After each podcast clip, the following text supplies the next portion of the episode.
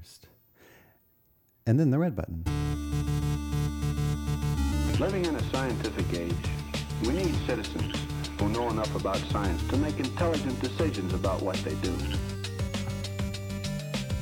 We use science to, to prolong life, to increase security and happiness. But it can also be used for destruction. Are we going to use it constructively?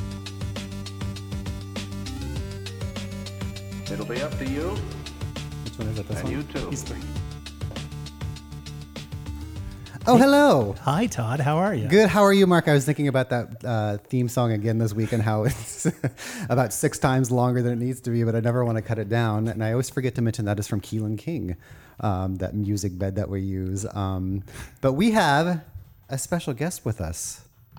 He is a Portland broadcaster I barely knew her. Thank you. and author. I barely knew her. It is Rick Emerson. Rick Emerson, welcome to our Howdy. show. Hello. Hi, Rick. It is good to have you on after all these years that I've mentioned that I should have you on the show. Hey, here's a question. So you guys do that? Um, oh, hello, I didn't see you come in. thing? Yeah. Is that from? Is that from uh, that Hugh Hefner show, Playboy's Penthouse, that they did in the '60s? It probably is. Probably roots from there. Well, I mean. I'm not. Yeah. I, I had no idea that's how they did that, but it is a parody of all this. Well, and I have that um, a YouTube channel where I find all the all Right. these things, and all of them are the oh hi, like I didn't know the camera was here type thing. Yeah. So there's so so Hugh Hefner did this show. I think it was originally called uh, Playboy's Penthouse uh, because the the. The, the conceit was that it took place at the top floor of this skyscraper in Chicago Okay, or whatever. sure. And then I think they changed it to Playboy After Dark. But it was always like a you are it was like a POV show from the 60s where the camera would go in and it was like, you know, it was like a party at Hef's place and he's like Sammy Davis Jr. is there and Lenny Bruce is there and you know, whoever's there and Angie Dickinson and whatever. And it always, you know, and of course there's Hef and he's like in his tuxedo or whatever. And it always started with the camera going into the elevator and then it would go up this row of buttons and it was like first floor second floor third floor and then the top button was like the bunny logo. And somebody would press the bunny button and it would go all the way to the top and the elevator door was would open and it would open like into hef's living room. And then the camera would come out and you know you would see and it would be like milton berle would be in the middle of a joke or something and then everybody would laugh and then hefner would like turn to the camera and go oh hello i didn't see you come in. Oh my gosh, that is so funny because that is what I use for my YouTube channel. Awesome. merch, which to know that is loosely based on Hugh Hefner makes it all the all the better. all the now. more ridiculous. it's a natural of course Oh, it's very on brand, Yeah. on brand for me. Um, but the reason we have you here is to discuss the movie Moonfall. because it's. Has anyone, Mark? Did you I see love- Moonfall? I did see that movie. do you know of what? Do you know you- what Moonfall is? wait is moonfall that movie it's like from the late 80s Nope. no, it's Oh, a brand, okay. new Brand new. movie from 2022 by Roland Emmerich, the oh guy who so did then not from the late 80s Okay, not from the late 80s and it is just what it sounds it is the moon falling onto earth and i don't want to ruin anything about this movie it is the most preposterous piece of entertainment that i'm supposed to be taking seriously i think i've ever seen and i don't know if i've laughed harder It's ridiculous. in a movie there what was my favorite line was um the moon falls onto the earth yeah because yeah. the moon is not at what it seems It's degrading the The orbit is and degrading Our and then- orbit's degrading. So, so in the next 27 hours, we have to solve this. I see. Okay, so it's, It's a- so and it it's- messes with a- gravity. People use gravity to like jump extra high over things, and then like there's it. Uh, when the moon comes closer to I your see. part, then it's Okay. drawing you away. And so I need the to find that tides are- quote. yeah. Moon so it's like a fall, um, Moonageddon sort of a thing. It- it- absolutely, yeah. Like San Andrea moon is again. I mean, everybody's horoscopes are just screwed probably because it's like I can't find the quote now, but it was something like, "We've scanned your conscious. You are now part of the moon."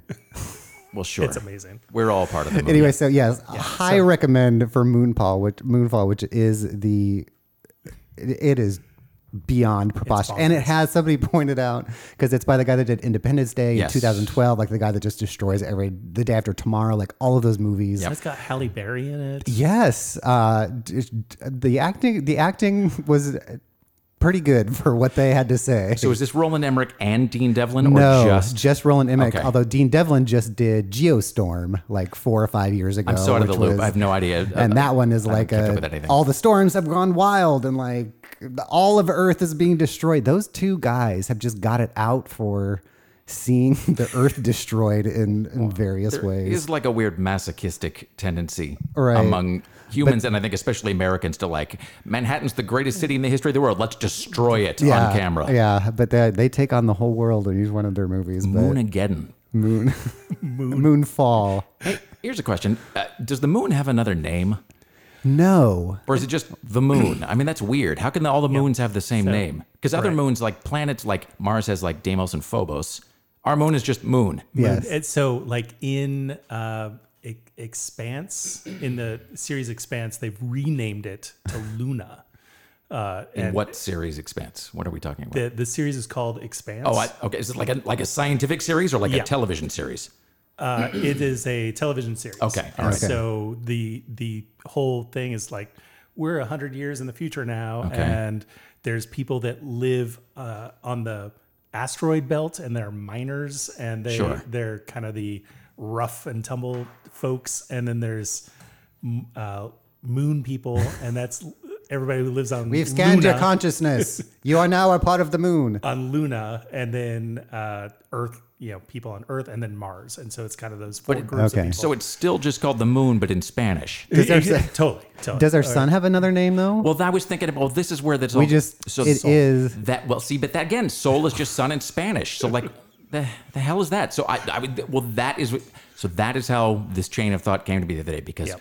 The other day, somebody asked me the weirdest question. I know I've totally derailed the show. I'm sorry. No, no. Somebody asked me the weirdest question the other day. She was like, she's like, well, where did like does everybody?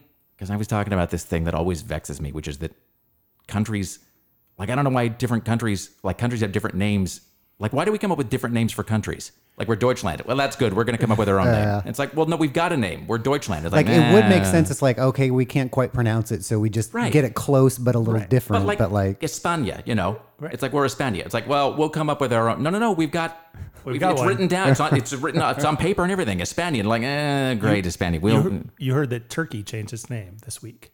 Well, like, just here or everywhere. Uh, to the United Nations, they petitioned the United Nations, Okay. and they have changed. Is now Türkiye.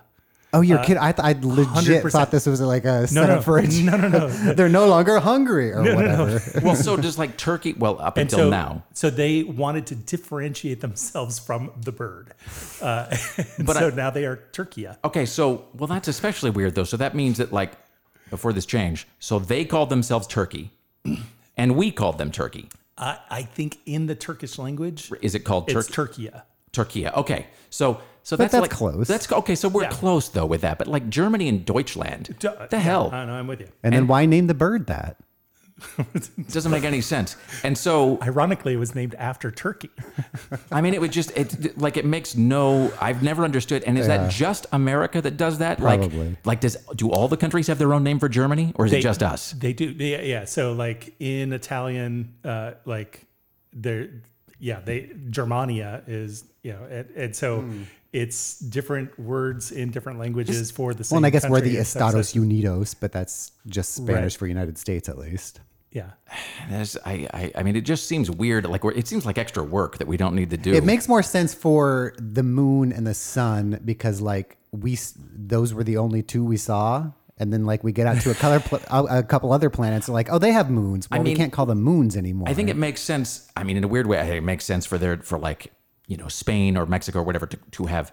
What is it? Is it you, what is it? Is it? I always forget if you reverse it. Is it United? What is it? Estados Es- Unidos. Estados Unidos. Yeah. Because those are two extant words that Right. we've used to create the name of the nation. Whereas Germany just is Germany. That like it wasn't. It wasn't like the name of something else. I don't think it's like that's. So it seems like they've got it done, solved, boxes checked. The country is named, and we're like, eh, we'll we'll do it again over here and come up with a different answer, and that'll be what we use. It, so this all came about because somebody asked me the strangest question. We were talking about this country name thing, and she's like, "Well, does everybody call it Earth?" And I was like, "I oh. don't know." Like in Turkey or Spain or Greece or whatever, do they call it Right. Earth or do they have like some Well, I other? know, like in Spanish, the world is el mundo, but that's. but is that I like mean, a we have figurative different- the that's- world? That's probably yeah, Not the like planet? across the world. Yeah, So is everybody? Does everybody call the, this planet Earth? And like, what language does Earth, the word Earth, derive from? the human language, I, that's I was, the I was- language of love. I honestly had no. It was like I'd never, never pondered that, that before before, and then that got That me into the whole be. thing of like, why do we just call it Moon? You know, and it was just like anyway. Then I just we were just starting to name things. We didn't think we'd run out run out of words. How many of these could we possibly find? Come on. I don't see any other suns. Do you? Well, and also Mars just gets to have awesome, you know, like the you know, like the gods of, of fear and death or whatever, you know, like are pulling his chariot, and we're just like moon. Moon. Right. Is it like in in Italian, Earth is terra or la terra, which is ground. ground. Yeah, and so it's like the Earth that you would find in your yard. Right. Uh, they use that same word. But like what in Earth. in the in the Italian version of my very excellent mother just sat under new pines. The the Mars, Venus, Earth. Do they get to Earth too? I think is that what we're saying. Like I have no idea what we're ca- talking when about we're- right now. when they're talking about. that's how I remember the solar system. My very excellent mother Oh, just sat under okay. new pines. Sorry. So I in was- their I thought it was version like a of TV that, show I hadn't seen or something. do when they get to Earth on their solar system map, does it say Earth or does it say Terra, or Terra. does it say okay? Yeah. So their solar system map says La Terra. Terra. Do Okay, they- well, but are, are all the other planets differently named, or do they are like are they Yeah, like so, like- Mercury is Mercury, Mer- Mercury is uh, Mercuria or something? Mercurio. Okay, all right. Well, I've been to whatever. that store. Can't we just agree that like somebody's name is just their name everywhere? Oh, yeah, well, This is like a weird voltage conversion thing, you know, or whatever. Like I it's just like the English plug that are just two holes yeah, for some it's like reason. what's your name? Todd. Well, your name is Todd everywhere. Done, solved. It's like it's. In Spanish class, I was Diego because there isn't a Spanish equivalent for Todd. But see, And- that's stupid. The, the Spanish equivalent for Todd is Todd. Right. Done. El Todd. It's Yeah. not like it's not like none of those letters can be pronounced in Spanish. It's not like it's not like your name is like like William Williams or Bruce Willis or something where you're like Bruce Willie. Yeah. You know, and it's like there's Got no a backwards R in it or Yeah. something. Or it's like uh, you know, it's like uh, I knew somebody whose name was um uh, Robin and there was uh her Spanish friends had great difficulty pronouncing it, so they were just like, uh, what's your middle name? And like that was her Yeah, yeah, something else, and like that became her name. Right. But Todd is you know, Todd. everyone, Done. everyone can say Todd. Yeah. Uh, yeah. In Mandarin, it was you know, Ma Ke was my name. Yeah, like uh, you can't do Mark. Which is a sound effect in martial arts films, I think. I think R is sometimes you Very know hard. like a Yeah. tricky thing. Yeah. But I feel like I feel like a T and a D. Those are like hard sort of Consonants, yeah. terminal sounds that are easily pronounced. Yeah. You know, in other words, I, I have the world's most basic name. yeah, this is like being a, like an American bias, but it seems like those are pretty. You know, like a like a T O D. That's a pretty basic phonetic sound to Yeah. learn. Although when I went to, I feel like when I went to East Africa, they had trouble saying Todd, but I forget what they, and they ended up calling me something else because it was weird for them. And I was, and I think I had that same thought. It's like, how hard can that be? It's a T and a D. Apparently, it's very difficult. all right. Huh, Anyway, well, before we start the news, I have one other bit of news.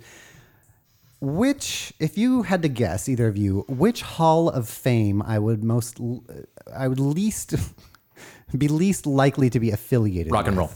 Okay, Mark. Um, golfing. Okay. The Baseball Hall of Fame. Okay, I stand corrected. My name was shown in a presentation made at the was it Baseball your Hall name of or was it the Afrikaans version of it your was name? Yeah.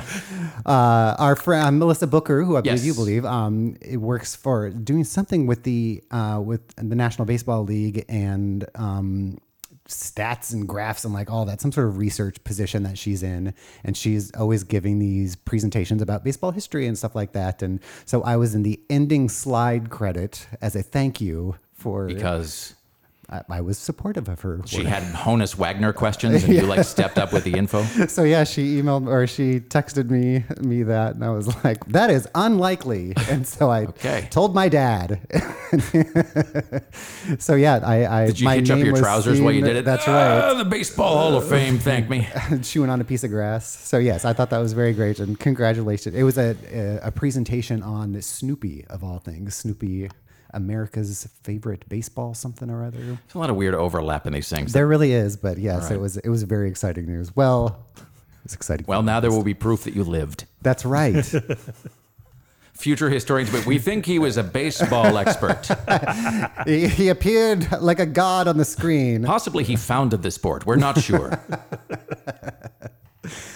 All right. Well, let's get into some news. Oil executives cash out while gas prices go up. In the last three months, four senior executive or four senior executives, including the chief financial officer and general counsel at FPB Energy, have collectively dumped more than nine million dollars worth of stock. None of whom had previously sold their portion of the oil uh, company's share, except to satisfy taxes. PBF stock has skyrocketed 145% so far this year, riding a broader industry uptick fueled in part by surging demand, inflation, and the war in Ukraine. Over at Chevron, the vice president sold more than $56 million in stock, four times what he sold last year. Um, that Chevron's net income was $6.3 billion this last year. It's almost like they need money to escape the public uprising that is certainly coming their way. It has to, right? I uh trying to be I'm sorry, I don't mean to be No, I don't know. like, well, A, I'm for trying not to swear relentlessly. Uh, that's so quite fine. I, I don't know if this show is, you know. It is it is appropriate for you to feel where, where you're at. I, I Rick. don't wish to bring filth to programs that don't traffic in that kind of content normally. Todd's, I never. Todd's mom occasionally listens, and we apologize to her, and uh, and that's usually about it. I should probably learn to express myself without just like. That's right. You're gonna you're gonna have to practice now. Yeah. That that uh, you're gonna do, be doing a media. No, it's just like the, the Chevron thing. I, so the other day, I try to never, ever, ever. Like I never complain about gas prices ever. Yeah, me either. Because it's like, what's the point? It's not like an optional purchase. It's like Right. there's certain things that you know that I'll, I'll like fetch about the you know I can't believe I had to pay whatever for something. But gas I never do that because it's like doesn't you know if somebody's I'm gonna go get gas like well how much is it? And I'm like doesn't matter. I'm still getting yeah. it. Like it's like what is my option? I have no alternative. so so this is like the last couple weeks have been I think the first time in my adult life where I've been like, and I had to pay because I went downtown. It's that thing where it's like I pushed it like I was like you, you have two miles until empty, and I was like, "Gah." and then every place else is like bad enough. Every place else is like five thirty five or something, and then goddamn Chevron, Chevron is it's like six dollars.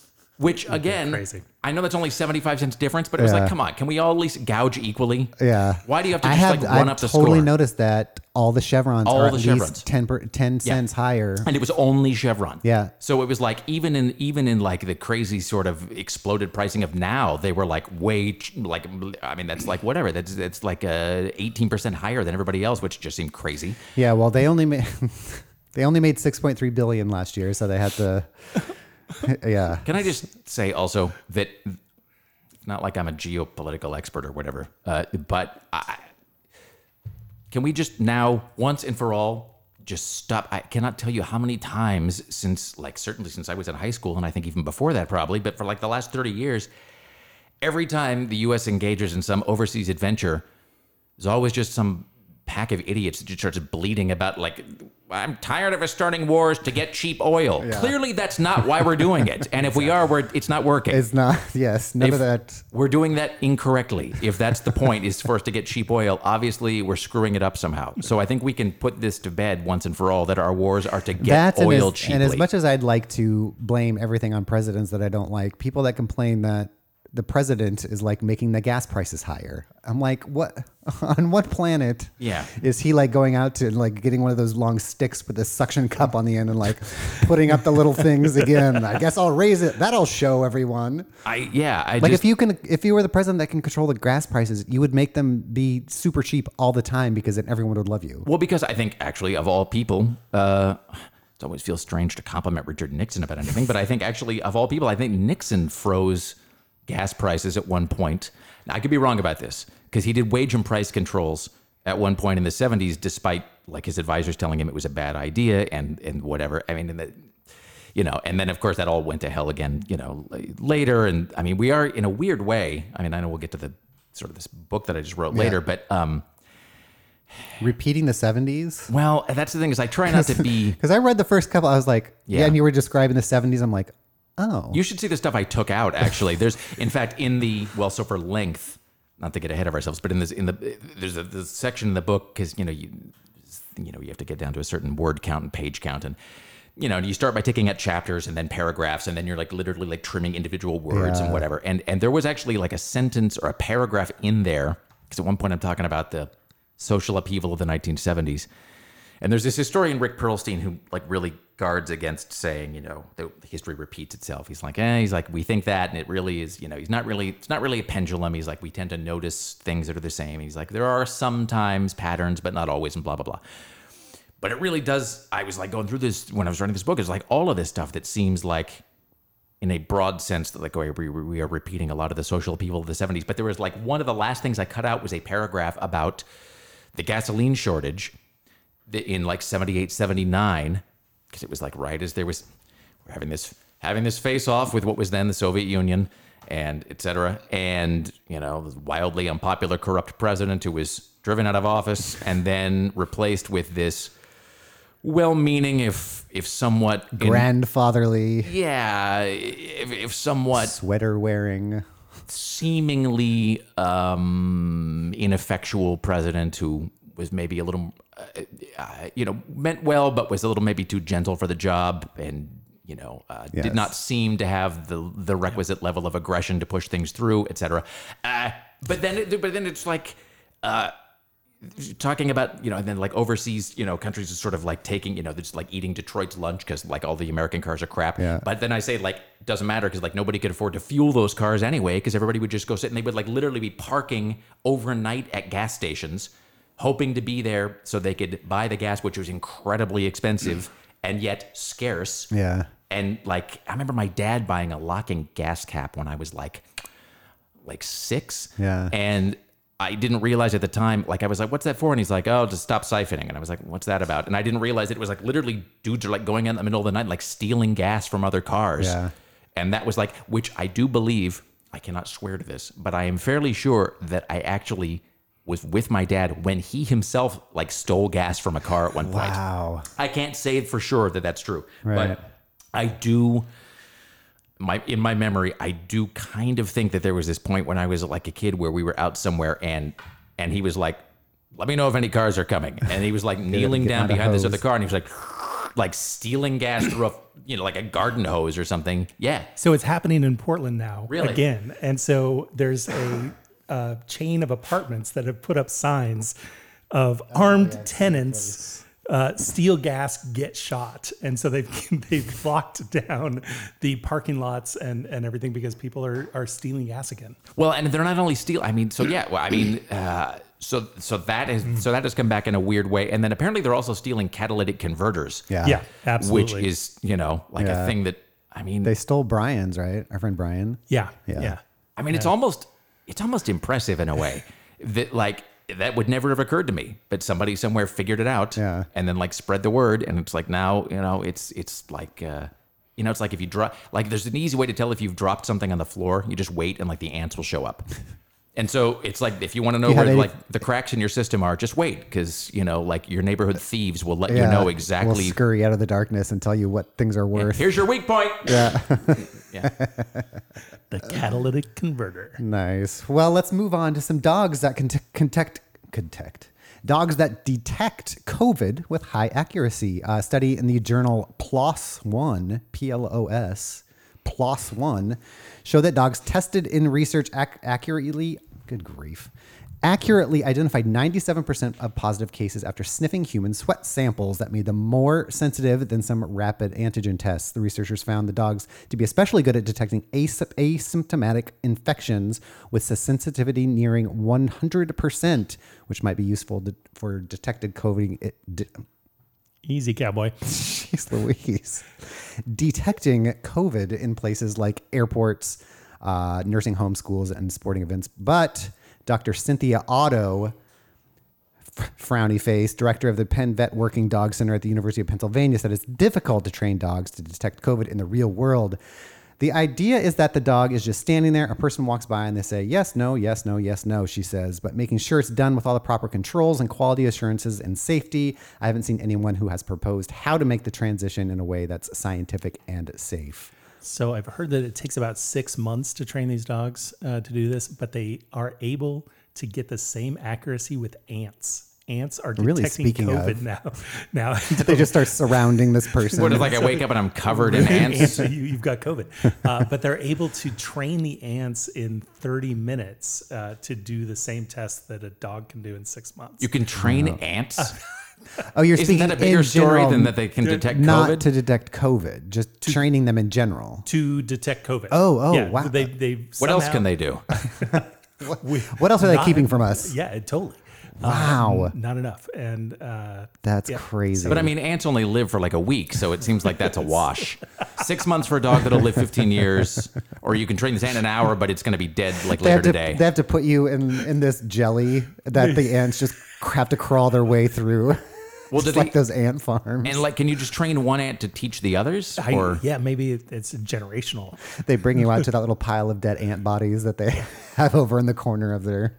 I mean, I, That's wild. well, and the question is then it's like, well, what else can they do that we don't know about? Right. Because the thing about like it's like whenever like so the guy, I think I've, I've probably told this story before. The guy who lived used to live across the street from me, he had this greyhound, like a service animal, it was like a greyhound, um, and the dog could. So he was diabetic, and the dog was trained to, if he was on the couch and not moving after however long, the dog would like nudge him, and if like if the dog nudged him like three times, this guy Charles, if he didn't sort of like wake up or whatever, the dog could go call nine one one. And I was like, well, that, I mean, it's amazing, but it's also like, obviously the dog has been able to do that like always. And we just discovered it. So it's like, well, what else are they, you know, they're like, I could do the dishes if you just ask. like, if, like, I, there's got to be all these other things that dogs can do. And we're the dumb ones because it's never occurred We to us to like how to have them do it. Yeah, Yeah. It's like, it's like a, it's like a, just drive a, this car for you, you know. Totally, it's like a keyboard command. And we're like, I didn't know you could do that. Control, you know, N or whatever. And it's like I had no idea that. So I mean, dogs can obviously do, you know, all kinds of. Plus, like, do you suppose that people, you know, there's always the thing about like cats in nursing homes that like, you know, they knew Gladys was the next to die. Yeah. Do you suppose people in nursing homes ever like George is asleep? Let's go put the cat on him. And then it's like George wakes up and he's like, "Oh, you know, it's just yeah. I mean, I would totally, I would do that all the time. Anytime somebody napped, like took a nap, I would just be like, "Let's put all the cats on his bed right now," and then just wake him up. Those therapy horses that they trot through their, you're just looking at you through. The, Yeah, I would just yeah. I mean, I I mean, this is probably why they don't hire me at places like that. But I that's the first thing I would do on my first day and last day. I would do that. the same day. Yes. So a uh-huh. solar powered desalinization device wins MIT's 100,000 $100,000 competition. It's a device capable of producing enough drinking water for 10 people at half the cost and one tenth the power of other water desalinization devices, roughly the size and weight of a case of bottled water, and is powered by a small solar panel. The traditional approach for water desalinization relies on power intensive process called reverse osmosis. In contrast, Nona uses technology that removes salt and bacteria from seawater using an electrical current. And uh, yeah, this the second place one doesn't have anything to do with that, but I I thought it was worth at least a skim reading through. The second place twenty five thousand dollar prize went to Inclusive.le, a company helping people and organizations create a more inclusive environment. They use a conversational artificial intelligence and national lang- natural language processing to detect words and phrases that contain bias and can measure the level of bias or incon- inclusivity in communication. Um, the algorithm can detect discrimination, microaggression, and condescension. And the founders say it analyzes language in a more nuanced ways in places like Grammarly. So I thought that was a wonderful look So into this was a- dystopian future. a tech competition, not a desalinization competition. They're not using natural language to like scare away the salt. Or anything. It's like- yeah. to shame the salt into going back into the, salt has now been ocean. canceled and it is no longer part of the, uh, the process. I uh, the thing about desalinization is just here's the thing that I this doesn't I never understand this because there's always like the you know like in California I feel like there's always a drought in California. Yep. I feel like there has been my entire life. Hundred percent. I remember going there when I was like nine or something, and I went into an IHOP, and I was just like, and it was like weird that they wouldn't bring me water, or they didn't bring me water that I had to ask for it. Yeah, and like yeah, I think yeah. my uncle was like, oh, he's like, well, there's a drought, and so you know we try not to waste water, and like if people like painting their lawns green, you know, mm-hmm. whatever. Which so, but the thing I don't understand is like every tech company in the world is in California. The ocean's right there. Yeah. Like, how hard could it be for the government to just be like, Google, you want tax breaks? See all that water over there? Get rid of the salt. Yeah, it kind of surprises me that we haven't gotten farther with that. I mean, I guess it's complicated. It's but not complicated. I mean, well, in other words, I, I mean, I could do, but it's like it's. I'm sorry, I didn't mean to interrupt. But I was just going to say, like, there's. I mean, look, there's, there's, there's, there's four variables to things like this. There's, um, you know, there's simple, complicated, hard, and easy. Okay. So, like tying your shoes is simple, but it's complicated. You know, lifting a rock is simple and hard. Right. So there are things that are complicated, but they're simple to do. You know, and there's things that are easy to do, but they're complicated, and you know, Right. whatever. So Yeah, it yeah. seems like this is a thing that we figured out. In other words, it might be hard, but it's not complicated or something. I mean, now, now I don't even know where I am in this equation, but it's like, but they've, but like people have been know how to doing do it for a long Yeah. time. and it's like also, hello, Google is there, Yeah. as also Apple, also Facebook, also you know everybody's. It's like how difficult is it to be like, well, Yeah. Consider, I mean, considering the amount of um, the amount of change of technology that we've done, like in space travel over the last fifty years, like I don't feel like we've really gotten anywhere with desalinization, which you'd think would be like Top the, the top priority It- it of the world. It, it absolutely is. There's And so it must. I mean, clearly someone's looking into it. It must be a little more difficult than I'm making now out. that they've but- heard this show, they're, they're like, wait a minute, oh yeah. Uh, but the the uh, I've been working on this inclusivity robot this if we whole could time. just take the extra heat in the atmosphere and use that for desalinization, We need the we'd- carbon to we'd eat the su- salt. right? And and then we would have the solution to global warming and to uh, droughts. That's right. All right. Look into that. No, no, no. I just, I just have, feel like to clarify this now because I feel like I screwed it up. Okay. So the example I always use is that I think if I've got this right, I think it's that tying your shoes is easy but complicated. Lifting a boulder is simple but hard. Yeah, okay, That's what there I meant go. to say there. So all right. Yeah, that makes sense. But yes, I'm with you. I feel like they figured this out a long time ago, and also it seems like the government has like the biggest hammer in Hammerville by just saying Yeah. like, uh, you know, like Get if you want to continue to like, yeah, if you want to continue to like have us roll over every time you want, you know, you want some piece of legislation killed or or passed, like get us some water. Yeah. Like do it now. Stop Yeah. taking it from Oregon. well, and also like, I mean, if you're like some, like if you're Mark Zuckerberg, seems like that guy could use a PR win. So maybe providing water, for, you know, for people that are, you know, in a, in a parched farmland might be a good first start. He's got plenty of water on his planet. Busy slaughtering caribou for lunch. exactly. Uh, the U.S. Frontier supercomputer, named fastest in the world, housed in the Oak Ridge National Laboratory in Tennessee. The Frontier supercomputer stands out with two exaflops computing power, which translates to two quintillion calculations per second.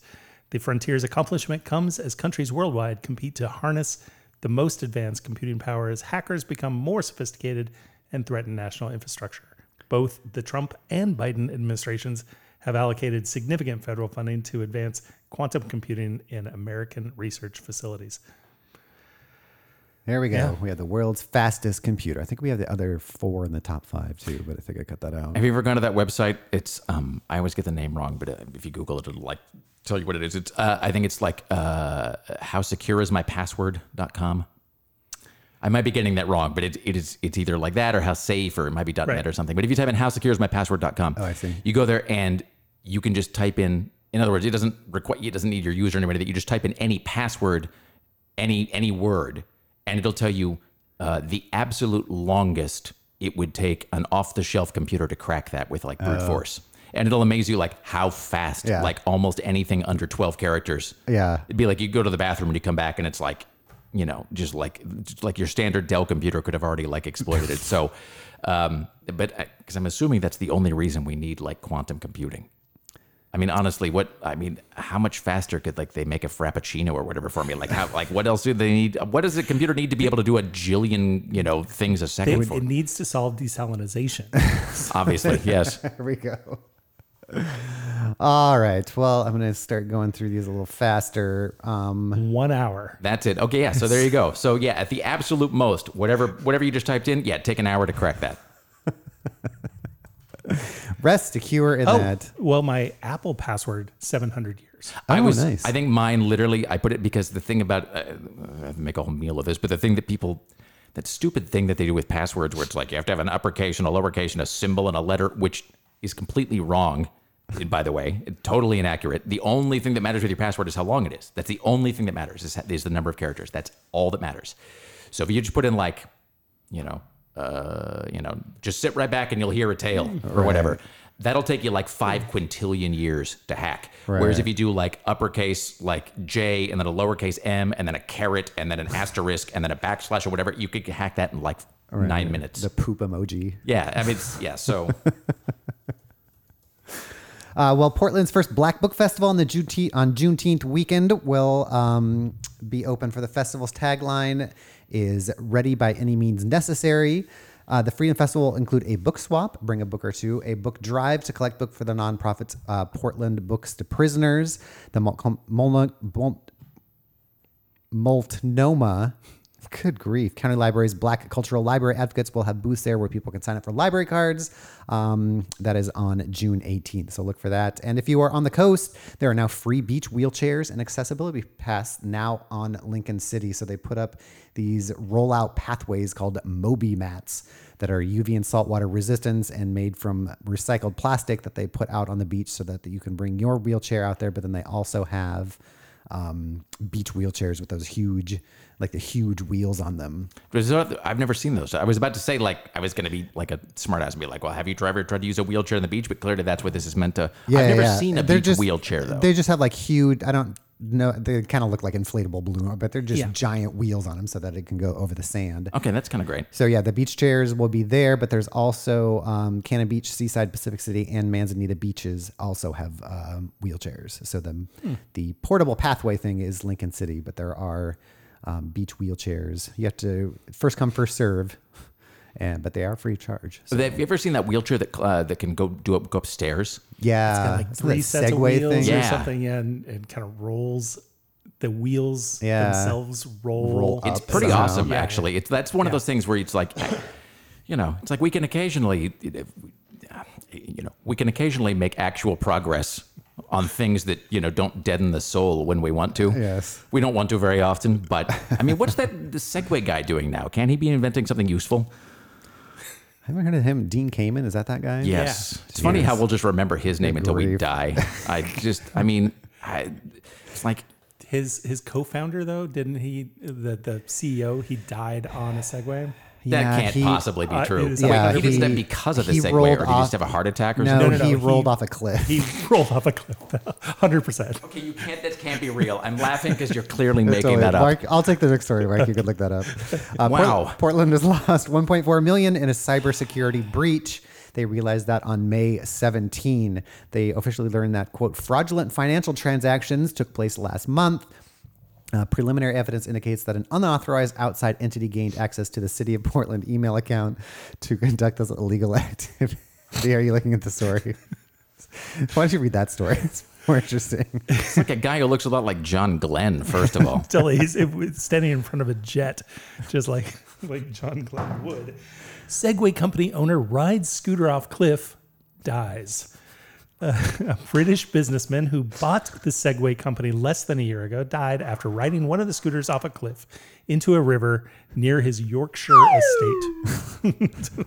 I mean, that's not like a thing that could sneak up on you because segways don't go that fast. This this was 12 years ago. Yeah, but, it's been a uh, while. But uh, but I mean, like, in other words, like you'd see well, the when cliff you coming. lean Is my forward, point. those things you can go well, like and then you 20 miles an panic. hour. And have you ever ridden one of those No. segways? No, I they're, have they're fascinating, but like I can see like when you panic, it like you start freaking out, and then the thing just keeps on going. And Although it is that is true, I guess, because I uh, because on how you lean and how you and humans are we're kind of bad at preventing our own death sometimes because Yeah. I so uh, so I have a friend who's learning to drive and she's like never had a license or anything before and so so, so we're doing she has her permit and we're doing this thing we're driving around and I'm in the passenger seat and trying not to scream and cry Yeah. you know like she's actually doing a great job lament the passage of time. yeah no she's I, she's actually like, like coming along like uh, there's something to be said I think for learning to drive when you're an adult you know because it's like you know Yeah. you've had a lot you've had decades to see like what not to do Yeah.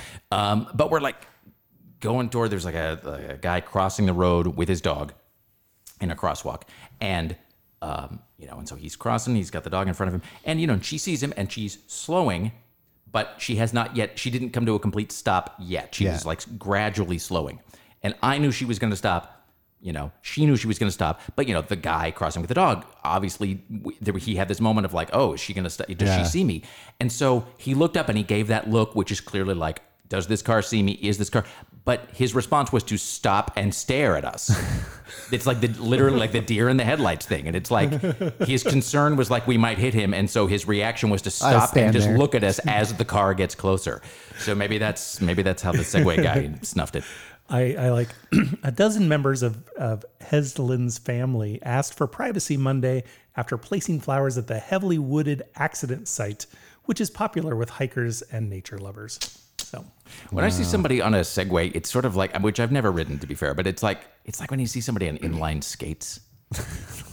And you just kind of like, I can no longer take you seriously. Well, Todd and I worked together back in 2000 when you know there was so much hype that this you know it's gonna revolutionize cities. Everybody's going to be riding segways in, Yeah. in the future, and uh, Oh, yeah, that was going it. to be it. It They was coming. It.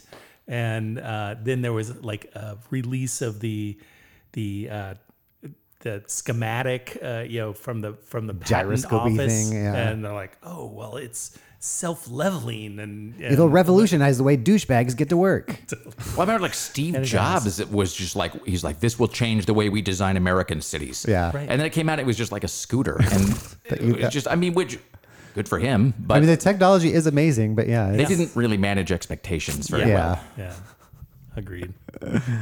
Uh, all right, Mark, take us to Dinolandia. Dinolandia Downtown Adventure, Mike Bennett has created another joy filled experience, this time in downtown Portland. Located across from Pioneer Square in the former Banana Republic, Dinolandia features 1,000, more than 1,000 cutouts made from reclaimed plywood and recycled paint. Younger children will, will marvel at the bright colors, cheerful dinosaurs, and moving lights. It's an immersive, imaginative experience that will appeal to the wide range of age- ages. I saw, yeah, I saw a couple of my friends uh, took their daughter there, and it looked uh, amazing. Um, Mike Bennett stuff is always so, like as they say, joy filled uh, in this article. So do check it out. It cost, looks like it costs five bucks, but that helps. I'm um, a rent big fan of that guy. space. Yeah, I'm, I'm a he- huge fan of Mike Bennett. We were going to be best Yeah. friends with him when we first met with him, but then the pandemic happened, and I haven't seen him since in real life. And now he's like exploded. But I do have one little piece of his that I got at the retro gaming convention. He hid little uh, Pac-Man ghosts Ah. just around the convention, and so he gave one to me and the me and Brian when we were there. So. Uh, he like hid uh, when when he hid like um, you know sort of anthropomorphized like nacho chips, Yeah, like tortilla yeah. chips around town. So I have two of those. I wanted the the new place that I just moved into has this really long line of really tall um, hedges, like those I don't know what you call them, arborvitae or something like that. In between that and like the places next to it, and it's just that it's the Homer Simpson one, and I know he's made that one of Homer Simpson like going back into the hedges, and I was like, oh, I really, but I know somebody would steal it. But yeah, Mike Bennett, public joy creator, is that his jo- his like that. job uh, Yeah. description? Ugh. Ugh, it disgusts me because that's what I want to be. um, well, after a two-year investigation, ICE uh, has revealed that ICE has uh, data on most American of the American public. It was published by the journal Georgetown Law Center on Privacy and Technology. They had a, a wide range of tools to spy on almost any American. A recent investi- investigation found that the agency had long gone beyond its immigration enforcement mandate. It's been getting around state and local privacy laws to collect huge amounts of data from the American public. So it's almost like we don't learn lessons in this country. Yes, yes. Yeah. Well, the last payphone is being taken away from New York, uh, and they're replacing with these things called Link NYC, which are um, little booths that offer services such as free phone calls, Wi-Fi, and device charging. So they took out the last one. Um, in New York, and it will be on display at the Museum of the City of New York as part of the exhibit looking back at life before the computers in the city. So that's kind of a neat idea to replace them with something that is equally useful to the public. How will that like not be immediately stolen or destroyed? Well, it, they're giant kiosks. I'm imagining it's much like a phone booth. How it'll, it's not, uh, you're not going to be able to cart it up on something and move it away. but I mean, when's the last time you saw a phone booth that wasn't just beat to shit? Like, Well, that's it's, true. I mean, Gum shoved up in the Yeah. ports and the. where it's like even back when those were a thing people used all the time. Yeah. Like you, you could first of all, like you could never find an intact phone book ever, Ever. ever, ever. And then it was that thing of like picking up the phone, like even like in the 90s, of like with two fingers, like touching as little and then holding it like three inches from your face, like, you know, because you just like. Chlamydia is just jumping off your, you have no into your ears. like what's on it or whatever, and it's like the whole you're just like ah, I don't want to be in here. And so, I mean, you know, I read this thing the other day that said that it was like AT and T or somebody, whoever owns most of the phone booths, they still make something. I mean, unbelievable. It's like a million and a half dollars every year off payphone revenue, which is kind of astonishing. That's pretty crazy. I mean, it's just like a passive, you know. yeah. Because I can't imagine they even spend time fixing those. They're just like that's just like they're just gonna let work that until they break. Yeah, just Yeah. roll, just like roll itself out, you know, and just like however long they keep making money. Well, starting on Tuesday, you'll need a timed use permit for the Western Columbia River Gorge. So, starting from May 24th through September 5th, timed use permit will be required for cars in the waterfall corridor between Vista House and Ainsworth State Park. So, the Western Columbia River, River Gorge National Scenic Area, It's a mouthful. also known, known as NAMDA, um, includes access to picnic areas, scenic viewports, trails, and many waterfalls, including the iconic Multnomah Falls viewport. Permits will also be required for the Multnomah Falls exit along I 84. People can get the time use permits online for $2. Well, it says a two dollar transaction fee For a so $2 transaction I'm guessing fee that's on on top, top of, of whatever the it, this price of article. I don't understand what this means. What is, So to go to like Multnomah Falls, uh, for example, you'll need and like to visit all the other You'll need to pay. things in the gorge, the park, public parks and stuff like that. like if I just want to go see the waterfall? permit. Yeah. Only if you want to drive there. I mean, but I mean, like if I just want to like take the gotta exit hop and the like train. because there's Yeah. like a rest station and everything there. So it's like if I want to like pull into the rest station and Well, then, there's no rest area there. It's just a parking lot for uh, Multnomah Falls. So if I went, so if I wanted to go there and like amble over to see the waterfall, they're gonna like charge me for it. Permits will Yeah. be required for the Multnomah Yeah. Falls exit along I 84. Exit Well, like to 31. use some of the other parks, they just have a, a little kiosk at the at Yeah. the front that you Like could par- pay like a three parking three or five bucks for a little parking pass for the day. Technically, you're supposed to if you go to Ape Caves and stuff like that too in Hmm. Washington State. You get a little pass for all the the forest parks. I mean, I try not to. Okay, I mean, I try not to sound like some, you know, Lou Dobbs, you know, dickhead or whatever. But it's like, what am I paying taxes for? Like, it's. I mean, honestly, like it's a park. Isn't that the whole point? Is that like we all contribute to the park, and so therefore it's just there for anybody who wants to, you know, whatever. That just seems weird. We're- Maybe they're all all working on the all the money's going towards desalinization. I mean, I guess, I, I mean, it- it- unless they're like literally just trying to stem the number of people who go there because it's damaging the park somehow. Otherwise, it Yeah. just seems like a weird cash grab over a thing that ostensibly ought to be free, to the public. Right. Because, you know, God created parks. it. It's not like we and built man the wa- monetized it. Right, totally. It's, a, it's not like it's not like Oregon built the waterfall. We have conquered this waterfall, and now we will charge for That's it. just that just seems really strange. That would be like So, if I went to take my dog to Creston Park and they were like, "I'm sorry, you get to pay to like get into the park." It's I like, imagine since uh, since those are state parks, maybe, or or or because there's an amount of tourism that comes to the area, so many people from out of state are using it that are not paying the taxes to upkeep Mm. it. I'm guessing that that's part of it uh, as well. But you gotta you gotta make that money. Blame it on Ukraine. Blame it On the Ukraine due war. to the war in Ukraine. Yep. All right, we're almost there. Almost there. Bridgeport Village plans a makeover and new stores. The renovation will feature covered seating areas, a central courtyard area, and new landscaping, a performance stage, updated building facades, and about 20 new storefronts. Today, the mall has about 75 stores. The new stores moving in include clothing store Johnny Was. I, yeah, it says Johnny was, and I was like, Johnny Was. that was not was. Wasn't that a band in the 80s? yes, it was. the Well. Shade Store Parachute Home, and a kid focused cooking school called Little Kitchen Academy, among others. Where is Bridgeport Village? Uh, on your way to Tualatin down uh, I Yeah, 5, is Bridport There's eight miles south of downtown on off of I five, kind Okay, of by all right. Tualatin. Okay. It, it's the exit before where Jiggles used to be. Ah, all right. Well, this explains why I have no idea where I try to stay away from Tualatin. All you know, It's a good plan. as soon as I see like a PF Chang's or like a Michael's Craft Store, I'm in the wrong that's- place. That is where the PF There, Chang's there's a is. PF Chang's Of course, at well, Bridgeport yeah. Village. Obviously, Yes, yes. All right. Well, we're gonna end on two on two stories here. One of them I'll read, and I'm gonna make Rick uh, read the other one. A Fairview, which is by Gresham, is that where that is? Uh, Takes a stab at claiming the world's tallest fork. A 37 foot, 2.5 ton fork sculpture was delivered to the future home of Fairway Food Plaza. The massive fork will be a centerpiece of the new city backed food court pod on the corner of Northeast Halsey and Northeast 223rd. The city of Fairview hopes to have its giant fork certified by the Guinness Book of World Record as the world's tallest, edging out a 35 foot fork sculpture in Missouri. So they, we are two feet taller than the fork in Missouri, out, so, which is outside the building that houses the offices for the Food Channel. Oh, that's funny. Can you still get a job at Guinness? I mean, like, what? You must be. Is there like an office you go there and do people all day just tab- tabulating things with? Well, like, they have to fly out there represent Mark.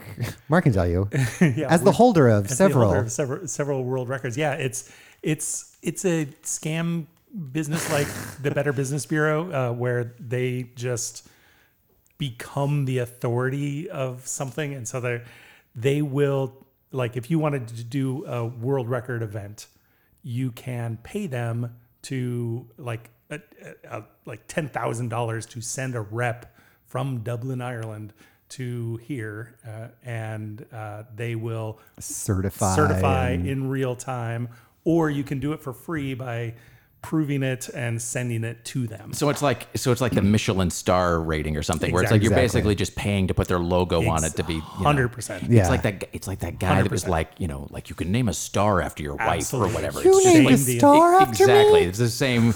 I mean, that that is good for them. That's kind of a good hustle. I you must know? have heard that ad 600 million times over that decade of the 2000s. It's weird that like the Guinness, like that is a strange sort of self. Like I just say this thing, Yeah. I am this thing, and so therefore I become this thing. And Yeah. it's like now, even I mean, I'm assuming even today, like kids are just you know they know what a Guinness World Record is. 'cause it's Yeah. some some guy or some person somewhere was just like, I'll just say that I'm the authority. Yep, exactly. All right. Uh, the fork arrived via truck from McMinnville, where it was designed and created by custom fabrication shop Solid Form. The stainless steel fork is actually 40 feet tall, but its four tines will be piercing the ground about three feet. The fork started, as many of the best ideas do, as a joke. The city had requested some sort of large art piece like a clock tower or sculpture to be placed there. Someone on the design team said, Let, let me put a fork in it and we'll get back to it later, said Mayor Brian Cooper, and added a literal fork to one of its concept drawings. Over the coming months, it just rattled around in our head for a while. The fork in Fairview. We came up with a whole marketing scheme and it just made sense. The fork itself cost about $220,000 for design and fabrication. It's whatever, whatever you do, don't try to set a world record for like healthcare or education. World's best free healthcare. yeah, exactly. Most children pulled out of poverty. No, no, no. That's Nope. that's not Yes. interesting.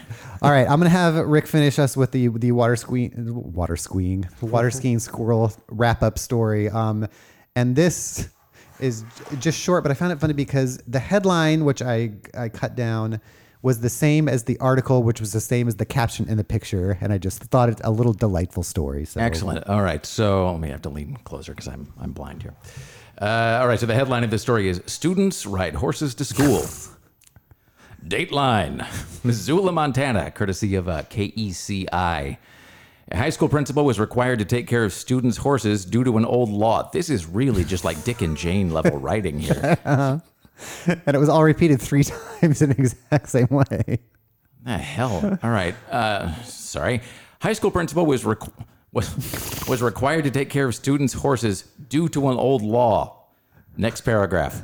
On Monday, Principal Raymond DeBriker of Conrad High School, principal, what? This is okay. Either this has been written or edited incorrectly. On Monday, Principal Raymond DeBriker of Conrad High School was required to take care of 12 which is written with numerals, even though it ought to be spelled out, uh, of his students' horses. Montana has an old law, so we've already reused a phrase Yes. two sentences into this story that states if a student rides their horse to school, the school principal must take care of the horse throughout the day. Is this what life is like in Montana for everybody? quote, Mr. DeBriker has his work cut out for him today. End quote. The school district posted on Facebook. Oh my word. Okay. It's delightful. Thank you for reading that. I I was gonna have you hit a post, but I thought maybe you would too story is just depressing in all kinds of ways. All right. Well, that is the end of that. Well, Rick, we have you on the show for a purpose, and that is because you have written a book coming up that um, is. I've heard you've been talking about it on Fun Employment. You talked to them a little bit about it, and it's about something I used to hear you mention on uh, your old show that I didn't really know anything about, and that is a book called "Go Ask Alice," which was a publishing sensation, especially in the uh, '70s, and is still uh, still apparently sells very well even up to this day. Um, but it's not just about that. Uh, so you would always talk about that, and I didn't really have a context of what that was.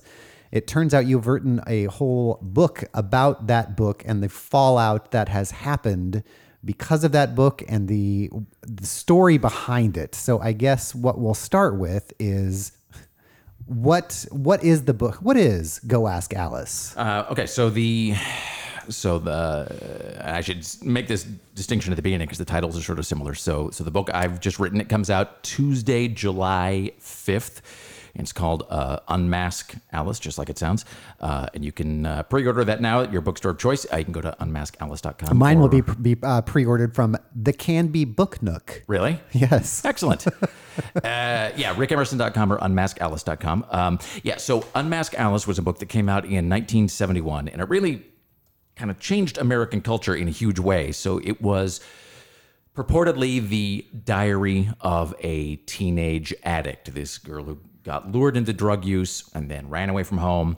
and Got clean and relapsed, got clean and relapsed, and then died at 17 and left her diary behind, which was then published anonymously as Go Ask Alice. Uh, in the book, it just said on the front cover, it said Go Ask Alice, a real diary by Anonymous. And so that was a huge sensation when it came out. Um, it sold uh, five million copies in 16 languages. It was a it uh, was a, a made-for-TV movie.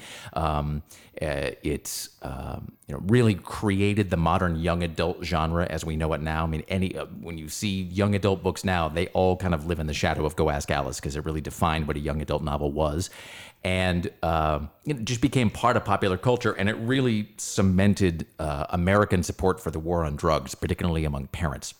So then seven years later, another diary did something sort of similar. This book called Jay's Journal, and Jay's Journal was purportedly the posthumous diary of a teenager who'd gotten into the occult. He'd been lured into witchcraft and black magic, and um, and that book in turn, Jay's Journal, triggered this thing that we now call the Satanic Panic, which was this 15 year kind of literal witch hunt that just spread across the country in the 80s and 90s, just ruining lives left and right.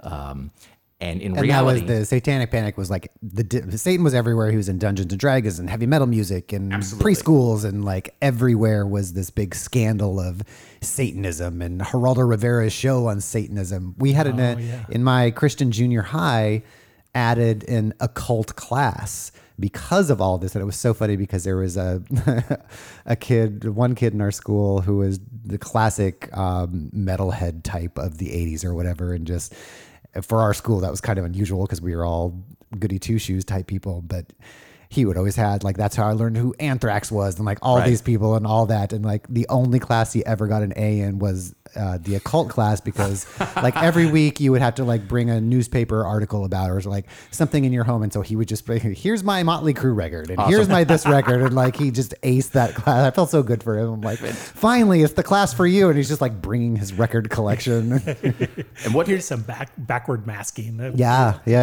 yeah, well, and yeah. it really, and it was like a real. It's one of those things that I sort of a bell curve where the Satanic Panic was.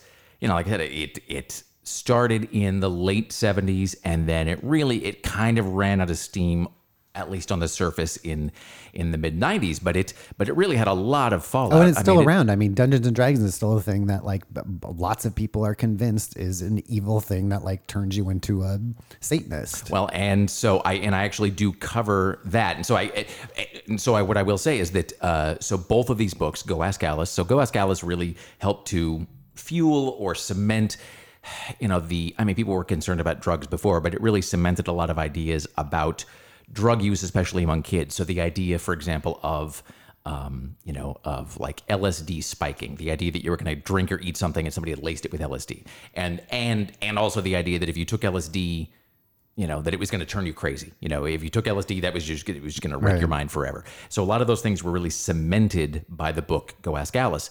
Jay's Journal, on the other hand, which comes out seven years later, same format. It's a teenage diary of a this time it's of a boy, not a girl, and it uh, it it really cemented the idea that a there were these you know vast networks of underground covens everywhere waiting to lure young people into the occult. And it also jay's journal also really almost single-handedly created the idea of of like a cult related teenage suicide. The hmm. idea of a hmm. teenager getting into witchcraft or satan worship and that it ends with his suicide. Before jay's journal I mean, obviously, there you know, witchcraft is an old concept, and suicide obviously is as old as people. But the idea of occult-related teenage suicide that didn't really exist, and then after Jay's journal, was kind of everywhere, and then it inexorably it became linked with all these other things, with Dungeons and Dragons, and then with sort of these media cousins uh, of Dungeons and Dragons, like heavy metal and horror movies and Stephen King novels and etc. And all of that became a really real thing, and it's I mean, having lived through that that second social panic, um, it was one of those things that was kind of when I, as a teenager, it was sort of funny for a while because you're like these adults these adults actually believe this stuff. This is this is hilarious, but it kind of stopped being funny when people started going to jail. Yeah. And so you had people across the country, uh, you know, who went to jail. Some of them receiving life sentences at at trials that were essentially just satanic show trials where there was no evidence of any kind. Except, just- I mean, one of the most famous is this, you know, these three guys who became known as the West Memphis Three, um, who were tried and convicted of this savage triple murder, and there was essentially no physical evidence against them whatsoever. But there were people testifying that they wore a lot of black clothing and they listened to the wrong kind of music, and they literally that they read Stephen King. That was part of it. And there were, you know, there was a guy, uh, you know, there was a so-called occult expert with a mail order degree a, like a literal mail order degree, was testifying on the stand about all of these things. And these kids all went to prison. One of them, Damien Echols, was sent to death row, and they spent 20 years in prison. He spent 20 years waiting to be executed before they their sentences were de facto overturned. There was a case in a lot of people my age will remember this a case in Los Angeles um, called the McMartin preschool trial. The McMartin preschool trial. Yeah, that was trial. a huge part remember of our because yeah. we both grew up in Southern California, and Yeah. so that was all. That was one of the first news stories I remember hearing. it's like even now it is like off the charts insane. There was a like an HBO like a made for HBO kind of docudrama about it, like a single movie, single standalone movie that came out about it, like in the late, like or I guess in the late '90s it came out, and with uh, um, Henry Thomas from ET of all Oh, people. sure. Um, but um, and I haven't seen that in a long time, but it gives a pretty good thumbnail of it if I recall. And the, the McMartin preschool trial was. I mean, I go into it in the book to some degree, but it was just essentially based on nothing. Uh, you know, the police at some point ended up, you know, prosecutors ended up charging, uh, you know, dozens of adults with hundreds and hundreds of account uh, accounts of ritual and or ritual satanic abuse, including things that were just flat out impossible. You know, the idea that I mean, the, kids. They at one point they had kids like talking to cops and and therapists, and eventually quote remembering that there were you know evil robots and clowns and flying witches and you know they flushed a baby down a toilet into a secret room in the basement and things that under normal circumstances would just be weird or even funny like at one point they show a, they showed a kid uh like this sort of lineup of you know photos of you know can you name the person that abused you? And the kid picks out Chuck Norris. And it's one of the you know and it's sort of it's one of those things from a distance you're like oh that's hilarious except that people end up like being ruined and having their lives destroyed. And in many cases going to there are people i talk about in this book that go to prison for decades because of this stuff. And so so go ask alice helps fuel the war on drugs and a lot of the moral hysteria around drugs um, and uh, Jay's journal helps to fuel the satanic panic and especially the teenage aspect of it. And both of these books, Go Ask Alice and Jay's journal, they both um, came from the same strange place, which is this giant house with blood red walls on the outskirts of Provo, Utah. And that's a thing that I did not know for the longest time. So growing up, I read Go Ask Alice in high school, and then as I got older, I read Jay's journal. And I didn't connect that they came from the same person, and much less that each of them had helped to start or fuel this this moral panic.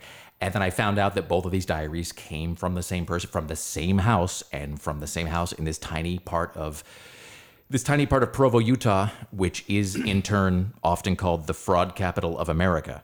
And so, anyway, so when I realized that nobody had kind of told that story or written that book, I was gonna say, that's is that- kind of why I started writing Is it. that okay? Good, because that's my question. Is that a widely known? That must not be a widely known thing even between in the publishing industry. Do they? Is that a thing that they know that it's all coming from the same uh, do you mean person? at the time or? or at all? I guess. Well, uh, so if you go pick up, even now, if you go pick up a copy of, so Go Ask Alice is, as you said in the beginning, Go Ask Alice continues to be, I mean, it's never been out of print. I mean, it's so it came out in September of 71. Go Ask Alice is still in print today. It's been in print for 51 years. Simon and Schuster just put out a 50th anniversary edition of it last year. Um, it sold somewhere in the neighborhood of 5 million copies. It consistently, if you go to like Amazon, for example, and Amazon has all these subcategories like, um, you know, like uh, uh, family discussions, drugs, or family discussions, facts of life, suicide, or whatever. It consistently ranks in the top 10 in a lot of those categories. And it's still actually a real rite of passage with teenagers. That's one of the amazing things about Go Ask Alice is that it it really resonates with kids even today. I mean, if you go on, I mean, I just sound like an old guy, but if you go on TikTok, which is where all the young people are, I mean, it's you can go on there and see kids who are in high school right now who are 14, 15, 16 who genuinely who read Go Ask Alice and genuinely love it. They really connect with it because it's this again, it was positioned as the diary of this girl. She's uh, you know, she's 15 when it starts, she's 17 at the end when she dies. And it's it really is it's sort of I, at one point I say that it's like this kind of grubby sort of strip mall version of the bell jar. Uh, but it's actually even more successful. It actually has sold twice what the so bell as it's sold now, is it still sold as anonymous and as it's a real thing? I guess that's what I'm trying to Ah, That's what I figure was- out. Is like sorry, I totally got at the point. No, Yeah, if no, you go yeah. look at it now, Yeah. If you pick up a copy of Go Ask Alice, it says Go Ask Alice, a real diary by Anonymous. And there's no indication anywhere inside, anywhere on the copyright page, on the spine, anywhere of any adult involvement with the book. And, um, uh, you know, Jay's Journal, uh, when it came out, Jay's Journal did have an editor's credit. It was, you know, it was like Jay's Journal by Anonymous, edited by, and it said edited by um, Dr. Beatrice Sparks. And so for the longest time, there was, you know, for the internet especially, there was no real way to tell that both of these books had been edited by the same person. And so Beatrice Sparks is. So Beatrice Sparks is the woman behind uh, Go Ask Alice and Jay's Journal and a half dozen other teenage diaries. She was uh, deeply conservative. Um, she was a Latter Day Saint, a mother of four who lived in Provo, Utah, and by her account, she edited these teenage diaries into book form and then published them with the parents' permission to, um, you know, to to help other children and parents you know avoid the same fate as Alice and Jay. That was her story. Is that well, you know, I work with a lot of young people. I do a lot of you know work in psychology, and I work with a lot of kids who are on drugs, and so I want to help other kids avoid these same pitfalls. And so her story was that she met the real Alice at a sort of youth convention, like a Christian youth convention, and that they became friends. And then when Alice died unexpectedly, her parents gave the diaries to Beatrice Sparks, and Beatrice Sparks then edited them into book form to be published. And that then, because of that, other parents said, Oh, I saw that you edited Alice's diary my son or daughter, you know, had this horrible thing happen to them. They left behind a diary. Could you do for them what you did for Alice? And that's how Jay's journal came out. Uh, and it's just, it is an unbelievable story, and it's it's just it's sort of uh, I I've never really found the right analogy for this, but it's you know the idea that these two different social panics, one over drugs and one over Satanism, and they're decades apart and in different parts of the country from these two books that seemingly don't have anything to do with each other. And it's like, you know, it- but then finding out that they're connected under the surface, there's this massive sort of root system. And the story, and if all of this sounds weird, I mean, believe me when I tell you that the, the full story is much, much weirder because this story um, goes from you know it goes from Hollywood, like a very glitzy part of Hollywood, to the behavioral sciences unit at Quantico, the profiling lab at Quantico, literally into the Oval Office, into my hometown, into into Los Angeles. Um, and and again, it, it's still you know, and these books are still in print today. You can actually go to, you can go to Powell's right now, and you can not only buy Go Ask Alice and Jay's Journal, they actually sell. I have a copy of this at home. They actually sell them both together in this sort of deluxe slipcase version that you can buy now. But that, but they're, those books continue to sell and be popular. So is it a thing where it's like a closely held secret, or was there a bombshell at some point where where they were like, "Wait, it's this lady that wrote a, that wrote it," or do people s like I'm trying to get a grasp on the people that are still selling it, or like the the culture around it. Do people tend to know now like the people who publish it or the people who are putting it in their book section of journal or like it I, I, guess i'm waiting for like where when was the expose or are you the expose about this thing or is it a secret people were trying to keep and and like that's what i'm trying to get a grasp on Well, it's worth noting that. So, I mean, this is one of the things that even if you go on Amazon today, uh, you know, right now, and I did this periodically when I was working on this book. Um, you, know, you go on Amazon today, and for either Go Ask Alice or Jay's Journal, and there's still um, there's still a uh, you know a pretty broad. That's word I'm looking for. There's still a pretty. There's no real consensus on from readers and just the general public about whether the books are real or not. Um, you know, so uh, if you look at some versions of the book, they are so some versions of the book of Go Ask Alice, for example, are flat out labeled autobiography on the side. Um, Jay's Jay's journal, many of them are. Um, the one I have at home, my the, the most the most recent copy of Jay's journal that I bought, actually got from Powell's, um, is uh, the book itself and also the price tag, the sticker. They are both. The book itself is labeled nonfiction, and the price tag says biography. I will say that if when you read Jay's journal, which again is this sort of sibling book to Go Ask Alice, um, you know there, uh, you know there is a real teenager at the center of Jay's journal. There is a real a real life teenager at the center of that, and there are real life there are real life there's a real life diary at the core of that. There's it's that is there is a, an actual authentic genuine diary at the core of jay's journal. Okay. Um and th- that's part of what makes the story so bizarre is that Interesting. it's so is there a consensus or is it is it controversial to say that go ask alice is uh, a fraud or written by someone else or is it like a well it depends on who you ask or it depends on Well, it does depend on who you ask. In other words, if you do, uh, in other words, if you go out and poll, I found this uh, when I was doing the book. If you go talk to 100 people, 100 adults, especially anybody who's read Go Ask Alice or is familiar with it, you will, uh, it'll surprise you like the the variety of answers you get.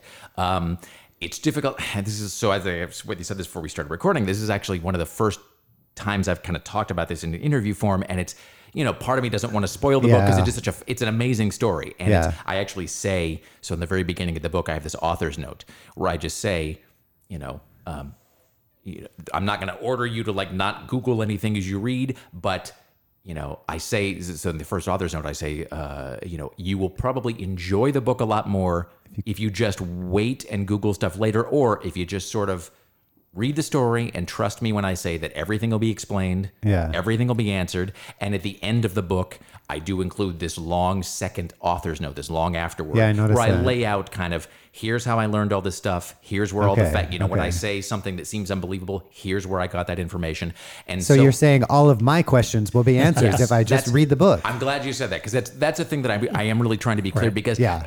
uh, because I get I get as a reader get really frustrated. So I the the the most recent and final book about DB Cooper I ever read was, was this book about until the next one comes out but no, but I'm not reading anymore. That's the thing. So I just Uh-huh. talked to my so actually my sister the other day. She's like, I'm reading this DB Cooper book called Skyjack, and I was like, don't read that book. And she's like, why? And I was like, I read it and it made me angry. And so that sure enough, she and her husband finished it, and she's like, that book made us angry. And I was like, well, I, that's why what I because you. I read Skyjack a couple years ago, and I should have known better. But I read Skyjack, and I was like, maybe this will be the book that finally answers it. And I get to the end, and it's like the book has answered nothing, which I should have known. Right. I should have known that it's like if they had found proof of DB Cooper or Right. Sasquatch or whatever, like you'd know. And Right. it's and so I've read. I mean, I just can't even tell you the number of books or documentaries I've waded through, only to get to the end and to be like, well, he didn't answer anything, or he's just hedging his bets. Yeah. This book is not that. Okay. So when you so this book that I wrote, uh, Unmask Alice, when you get to the end, I mean, I do answer everything. I do. There are answers to these and the, questions. the subtitle does say imposter. yeah, and and so that's the thing is, I mean, Imposter. There are, there are I ele- barely knew her. Thank you. There are elements of, of fraud in this story. I will say this. I mean, the answer I've kind of settled on is that because, you know, part of me doesn't want to ruin the story. The other part doesn't sound, I don't want to sound like I'm just sort of, you know, teasing you with. Hyping. No, and I read a good portion of the um, of it. Yes, a good portion. I read like the first 50, 60 pages uh, yesterday, and I kind of stopped myself because I'm I'm going on a car trip later, and I want to get the audiobook. But it's very it's very digestible um, in the way that it's laid out, even though, and it, it seems to contain every avenue of thing I was interested in hearing about, but they just haven't been tied together yet or Right. whatever. So it, it, I want to say it bounces around, but that has kind of a negative connotation as, as to be unfocused, which I don't feel like it is, but it's like every, everything. It's like, oh, well, now where is this part going? And It's like, sort of- oh, that's an intro. Like, why are we learning about this person? And What it does is it sort of, it's sort of, as somebody described it as like tossing a bunch of balls in the air and then you sort of juggle them into one, whatever. But, I, or, you know, it's like putting a lot of puzzle pieces on the table and then kind of going and bringing them together. Yeah, yeah, yeah. Uh, just to, but to, to be sure that I answer that question about Go Ask Alice. Oh, yeah. To the question of whether Go, because this is the question people have had for 50 years about Go Ask Alice is, well, is it real or not? Was there really an Alice or not? So without spoiling too much, I will say that, uh, you know, for the, for the first 10 years that that book existed, I would say there was a, probably a 90% consensus, certainly in the press, that Go Ask Alice was absolutely real and authentic. You go back and read news coverage, unhesitatingly, you know, the media treated it as real. You know, by 2000 or 2005, I- you know, that had changed to where it was, I would say 50 50 or 60 40. The idea of people thinking that it was just anti drug propaganda, that it was just a hoax made up from scratch. Um, without giving too much away, I will say that there is an answer to that question. Okay. And by the end of my book, I do give the answer and I lay out in the broad strokes of what actually happened. Uh, it's not what I expected the answer to be, but but it does but it does make sense. It was not the answer that I expected to find, but it did come together in a way that in retrospect, it absolutely made perfect sense that that was the answer. I want to get back to that, but for a second, kind of to to talk about that, I did appreciate this is in your uh, author notes. You say this is a this is a true story. Um, no dialogue is invented if it's in quotes. Somebody said it. Inner monologues and paraphrase statements are and are italicized and come from diaries, written records, interviews, and other concrete research, uh, journal entries, news blurb, blah blah blah. Um, so I appreciate that right at the beginning because I always hate that too, where it's like we're hearing the inside story and they're having like inner monologue. Right. I'm like, well, what? Like you were you weren't there, and so I appreciated knowing like, oh, what this is like from. If it's this, if it says it's a quote, then it is a quote from Yeah, here. if there's if there's something if if yeah, if words are between quotes, then that means that you know somebody did say it, and I've either got a firsthand source, or you know, I, or it came from like an interview with someone who was there when it was said. Right. Um, and the same thing for yeah, news reports and whatever. Uh, and you know, and and I, you know, everything else, you know, like you said, the inner monologues and all of that. None of that stuff is just made up. It's Right. not like any of that just comes out of my head. All of that comes from there's concrete sourcing for all of that stuff because that's the other frustrating thing is when you read a book that's like a true story or a true crime. True crime seems to be full of this. And it's just insanely detailed, and in the back of your head, you're like, "How could he possibly know?" Right. Yeah. Where it's you know, it's like the room smelled of you know, the room smelled of almonds. And you're like, "Well, how would he know the room?" And it, it, and sometimes there is an answer, but you just want to know how. Yeah. And so I so I try to address a lot of that in the back of the book. Yeah. So as you're, I mean, this is obviously, like I said, 15 years ago, I, I hear, hear, heard you talk about this book and mention it and stuff like that. So it's always been a factor in your life. What, what made it, what made you pursue looking into it or when did that turn into a book idea or like, how did that, how did that snowball into something, not just kind of like, oh, that's an interesting thing into a, oh my gosh, there's a whole book out of this that I mean, nobody's done. I guess the short answer is that I, I is that I real I finally realized that nobody had written it, and so it's like if I wanted to learn, I just assumed somebody had Yeah. written this book already, and it was like so, mm. I- so I read Go Ask Alice in high school and had you know thought about it off and on because I I've always been fascinated by kind of the behind the scenes aspect of a lot of things, especially in media. It's like, Yeah. well, who are these people laughing on laugh tracks, and who are the people in the picture frames when you buy it, and who plays music and elevator music and all of that, and ghostwriting is sort of the same thing where you see all like the Sweet Valley High novels and you're like, well, Francine Pascal is not writing all these. Who are these people? Like, whose job is that to write this book and then not get credit? It's just a really interesting thing. And so a lot of it had obviously been churning around in my head, but I think it was just that living through both of these social panics and really having them make such a giant impact on me. And I was having uh, breakfast with uh, my friend Peter Ames Carlin, who's uh, himself a very, a very talented and prolific author, and you know we, we were talking about whatever. And I mean, this sounds almost too good to be true. This I think I compare it to. It's like there's this famous maddening story about how Paul McCartney just dreamed the song yesterday. Yesterday. Just like woke up and he's like, ah, I've just dreamed the most famous song in the history of you know, and it's like, And he kept going around to people to being like, Yeah. Does anyone does anyone know this tune? And everyone's like, No. and it's just, I mean, it's sort of that's sort of maddening because it's just you know because it's not repeatable. like you can't model your your own career on that. um, but I was I was literally just driving home from breakfast with Peter, and I was trying to figure out what to sort of work on next, and it my brain had obviously been churning on it for a long time. I, I think of it as sort of like a Pop Tart that's just been sort of like toasting away and then it goes ding and it just pops out. And I thought, ah, go ask Alice, you know, the real story of Go Ask Alice. And which was followed almost immediately by the thought of, I bet somebody else has done this. Yeah. So I went home and just walked right into my office, sat down at the, you know, the computer and went online and I spent a long time. I don't know how long. Somewhere I've got like the original, uh, like one of those old black and white composition notebooks that I was just like writing down everything I found.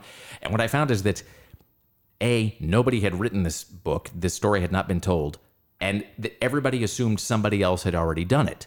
It's, you know, everybody else assumed that somebody else had told the story. As late as, well, I mean, when I was, so this, I started this book in 2015. So at that point, a four page article from 1979 was still the most substantive thing written Jeez. about about Go Ask Alice and the story behind it. And and everything else online had just been like a regurgitation of that same story. And I just saw the same kind of few tidbits over and over again and I thought, well, how can nobody have done this? Yeah. And for whatever reason nobody had. Wow. And so it kind of seemed too good to be true, but um so uh, it really was just motivated by me wanting to know the story myself. Sure, myself. sure. Oh wow, that's fascinating. just reading through some of the comments on the uh, original Ask Go Ask Alice book, um, there is a total mixed bag of people of like this book has kept me off drugs my whole life for 20 years. I you know, read this book and and it is my Bible. Uh, to uh, people who are like, I liked it 10 years ago. I've really reflected on that and I, I've turned the corner and it's not it's not for me anymore. To we were all lied to. This is fiction, people. And words cannot describe how angry and betrayed I felt after realizing I wasted a credit on a book that is a complete lie. You know, and uh, and, and so definitely there's there's a the Wasted and- a credit on a book. So I've got uh, audible. Yeah. at at one point in the book, I actually uh, I I share a couple of these, and I think these are from 2016. And uh, you know, so for example, there's a, a, a an Amazon user named JMV who says. If you have children or work with children, please read Go Ask Alice and Jay's journal. They may save your life or the life of your child. Um, both journals are extremely honest and nakedly candid, uh, candid, poignant, and tragic. Neither were released for the sake of profit, but rather by two sets of parents, hoping they would prevent other children and teenagers from the same fate. And then right below that, I have another uh, Amazon user who just says, you know, this is stupid melodramatic crap. Go Ask Alice is severely overhyped and is written like a bad after school special. Um, and so, and that's, you know, and that's in 2016. That's Right. already 45 years after that book came out. And I mean, there's, first of all, there's not a lot of books from 1971 that are still in print and still selling because Go Ask Alice, you said, still, I mean, it still sells like a thousand copies a week. And, um, and, and, and also the most amazing thing to me about the book Go Ask Alice people sometimes ask me, uh, they say, Well, I've never read it. Should I read Go Ask Alice? And I would say, Well, if you are reading Go Ask Alice for the first time as an adult, it will not resonate with you. I mean, you'll, I mean, you will think, well, th- with this guy, he, when he says it's stupid, melodramatic crap. I get what he's saying with that because it's like, th- here's the thing about Go Ask Alice, leaving aside the issue of whether it's real or not.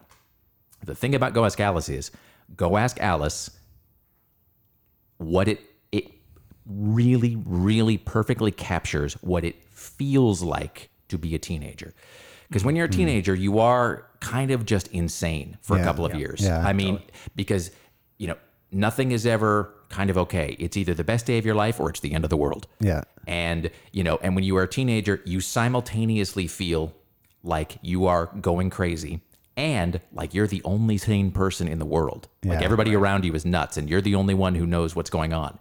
And it's so when you're a teenager, you're just this this this like sh- you're like a shorted out lamp. You're just this live wire of emotions and mood swings and just everything is like you know and and you're just torn between all of these different impulses and urges in these two worlds and you just feel it's just this terrible, glorious roar of emotions all the time.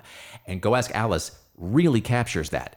Uh, even now, I mean, if you read it now as an adult, your first reaction will be like, "Stop being so dramatic." Right. But of course, when you're a teenager, everything you don't. I mean, you It's never. so you are one giant nerve ending. Yeah. You never feel anything as intensely again as when you're a teenager, and so that is one reason why. Because it's hard to think of a lot of things written for teenagers in 1971 that modern teenagers would go out of their way to would choose to read and enjoy and not like laugh at or sneer at or just be like whatever dad i'm not going to read this stupid book you want me to read especially if it's telling me to stay off drugs the fact that teenagers today um, I mean, I was sort of joking. I, I mean, I was laughing about the TikTok thing, but that's real. Like, you can go on, you know, on any platform you want, and there are teenagers reading Go Ask Alice who love it because it does speak to the teenage experience. It really does, and in a way that is hard to recapture once you're an adult. Right. Um, and it's uh, so it it is definitely it's people who haven't read it sometimes. If you haven't read Go Ask Alice or haven't read it in a long time, I sort of compare it sometimes to um, the movie Saturday Night Fever, because if people have never seen that movie or they haven't seen it for a long time, people think it's kitschy or campy, you know, because they picture John Travolta in the white suit and doing the pose, and they they sort of smirk and they go, "Oh, that, if you watch Saturday Night Fever, that is not a kitschy campy movie. It's like the you're going to be depressed for a couple of days afterward. It's like the bleak. It's like a Scorsese film. I mean, it's like the darkest, bleakest thing probably that came out that year." It's really good. It's not what you think it's going to be. And Go Ask Alice is very much the same way. It's a it's it really is a powerful book and Jay's journal in the same way. Hmm. And you don't you don't have to be you you don't have to have read Go Ask Alice in order to I should just have you do these interviews for me because you're coming up with all kinds. Of, so right now I've got. I'm sure there be anybody who knows me is like, see, Rick, this is how you should be doing the interview. You should not just be talking about John Travolta. No, this is. I'm glad you asked that. This Yeah. is. It's a very good point. I I go out of my way to make this so you do not have to come to this book with any pre-existing knowledge. Right. If you have never heard of Unmask Alice or Jay's Journal or Beatrice Sparks or anybody in this book, um, it's it works just as an absolute standalone story, and um, and it is.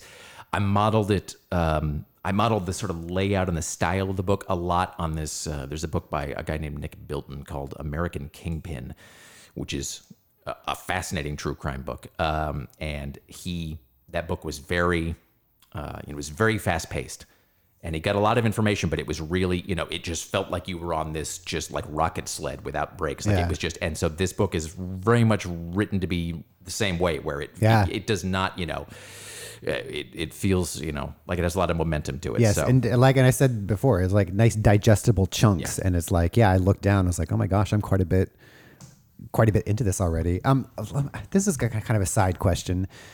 Did you have any input in the cover of the book? I did actually. The Oh, wow, was- so one of the reasons that I uh, went with this publisher. The so the publisher is a company. They're called BenBella Books, and they're a fantastic publisher, and uh, they they have been amazing through this entire process. One of the reasons that uh, I went with him is my uh, my agent just when he's like he's like oh we've got this offer from Ben Bella Books. And, and he's, he's like by my agent told me he's like by the way he's like every writer or agent I know who's ever worked with them has just raved about the experience. Because I think it's sort of like I mean, I've never really, I've never worked in Hollywood at all, but it's, you know, it's like that thing you always hear from writers about, like, uh, you know, every producer's like, we're gonna respect your vision, and then they like change your book into like some other script that you like, you just don't. And I think, I think sometimes that is the case in publishing, where it's, you know, it's, you know, where it's like you. You, know, you think you're going to have input, and then you kind of don't. Yeah. They sort of they, they kind of go, "That's great," and then they like do whatever they're going to do anyway. Yeah, yeah. Uh, Ben Bella really like it. Really was a Oh, collaborative great. process, and so obviously I have like zero visual artistic ability, but no, they but like take it's my so sort of scary on it. because like it's such a personal thing too. Like what the cover of a book looks like and what Yeah. you always imagine it. And like then you go to the bookstore and some of them are so many are so stupid and lame. And Yeah. it's like and the book we wrote together, Zombie Economics, had an awesome cover, but you knew the artist guy that and we were able to bring him and use that, which also seemed kind of unheard of. Well, because at the time, well, and that's and the funny thing about that is that, um, so that is, I think that's just a case. It is literally the thing of like not knowing that I wasn't supposed to do that. Yeah. Because they're like, Right. you know, I was like, hey, so we've got this cover art, this guy Roger Bridges in Portland. They're like, well, we've got our own artist. I'm like, that's great. We've got this guy in Portland who will, which in retro, apparently is like not a thing you're supposed to. Yeah. Like I heard David Foster Wallace, the late David Foster Wallace of all people, like the most celebrated author of his generation and like the MacArthur Genius Grant guy. I heard him like in an old interview talking about he's like I couldn't even get cover approval for Infinite Jest, like the most celebrated novel of the last half of the 20th century. And he's like, I asked for whatever, and he's like, they just ignored me and put out this terrible cover. And I was like, Wow. wow. So, so no, I the yeah, I always wondered about that. so that I am really, I have to say, and so I just got, um, I got a, a like an advanced copy of the hardcover for Unmasked Alice. Oh, and okay. It's, I mean, it, it looks a lot like the the advanced Yeah, yeah. paperback, but it's, um, you know, it's, it's hardcover and it's got like a really nice sort of textured cover. But the uh, the the um, the artwork is really really great. The layout inside and Yeah. the font and they, it's like it's all meant to sort of feel a little bit uh, retro, Yeah. like Yeah. sort of a 70s all the president's men thing with like a typewriter font Yeah. and the the book cover sort of echoes the cover of Go Ask Alice a little bit in a legally defensible way. I've never actually looked at what Go Um, But they were yeah, no, they were they were pretty great about uh, about all of it. Yeah. Well, that is awesome. So if people, is it coming out um, hardcover and paperback at the same time, or is there a how Uh, does it's that just work? coming out in hardcover, ebook, and audiobook uh, at the same time, and then the paperback will follow. So, uh, so pa- Oh, you uh, get you get you get people in bras when you when you well, when you I might not get Google. people. oh, that's true. Well, maybe that's just me. Yeah. that's all. Why do all of my searches? oh, okay, I'm looking at the at the at the cover now. Amazon thinks you're It's Ed Wood. the algorithm.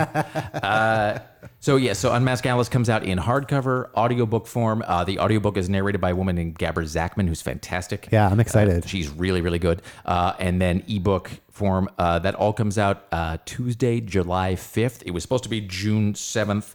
Um, and then there was, you know, supply chain, da da da da. They're, they're saving up their money for gas. Just at the truck. well, literally, I, there was this weird point where at one point they had printed all of the, you know, the the what they call the case, which is the actual hard cover of the Oh, book, okay. the front and back cover, and the dust jackets, like thousands of them. They were just sitting in a warehouse because the actual paper for the book itself was on a barge somewhere. Wow. And I mean, so they pushed that back by a month, which um, I'm trying to, you know, which I'm not complaining about because I know authors who've had their books pushed back Yeah, like yeah. seven or eight months. So, Yeah. so it comes out Tuesday, July 5th, and you can, uh, and I would encourage you to pre-order it Yes. now at unmaskalice.com or rickemerson.com or the can be book nook. or the Can Be Book Nook. Also, I should say, uh, so this book comes out. So Unmask Alice comes out on Tuesday, July 5th. On Wednesday, July 6th, uh, I'm going to be doing, uh, it's going to be virtual because COVID, et cetera. Uh, I'm going to be, Powell's is going to be hosting a virtual event. It's going to be uh, myself and uh, the author Chelsea Cain. Um, Portland author, uh, thriller writer, comic book creator, all about all around badass Chelsea Cain. So she and I are going to be doing a sort of in conversation with thing on Wednesday, um, July sixth, and you can find out more about that at Powell's.com. Perfect, perfect. I do. The other thing when we did um, zombie economics and we had our book signing, the other tidbit I, I always lead with is we had more people show up than Meadowlark Lemon of the of the Harlem Globetrotters. Is that true? That is I true. think I forgot that. Yes, In your I face, believe, Meadowlark Lemon. I know. I believe that was the biggest book signing that that that um, is it a Walden Books or a B. Dal- B. Uh, Dalton? it was at a B. Dalton. It was in the children's section of Yeah. the B. Dalton at Lloyd's Center. Yeah, yeah. That was almost exactly ten or um. It That's must have been Well, it was 11 years ago. It was May yeah, okay, of because I just got 2011. I got some little. This is your memories or whatever, and I saw pictures of that. I, I will say, just as a side note, that the that zombie economics, that entire thing, from like idea to like written to like published or whatever, was like two years or something, which apparently fast. is unbelievable. Apparently, that's not a thing that ever happens. Because then when I got ready to write this book, it's like, how long could this possibly take? This, Yeah. Writing this book is easy. Who are these authors that take seven years to write a book? What are they doing? And then, of course, like that was God. Like my instant karma was like, "This is Yeah. for hubris," and go. so that like took me literally seven years. I to write remember this. listening to the commentary for the movie A League of Their Own, and the lady that plays um, Marla, the kind of the the um, the one that they portray as like the dumpy, Right. You know, whatever. She's on the commentary, and she's like, "Yeah, this is my first movie, and like it was Penny Marshall and Rosie O'Donnell and Madonna and Tom Hanks, and like everyone loved each other, and we all got along." And she's like, "So this is what making movies is like," and everyone was telling her, "Like, no, this isn't what I like." And then after that, she realized, "Oh, that's not what it's usually like." no, no, no. I uh, yeah. So that so yeah. You're so your comment about the the book cover and the experience of writing this book. It's been been like seven years. It's been long, but it's been Yeah. a fantastic experience. So I I uh, Yeah, I am very excited to to keep digging into this. It's called Unmask Alice, LSD, Satanic Panic, and the Imposter Behind the World's Most Notorious Diaries by Rick Emerson. So yeah, go pre pre-order your po- your Wow, Pre-order. I almost made it to the end zone there.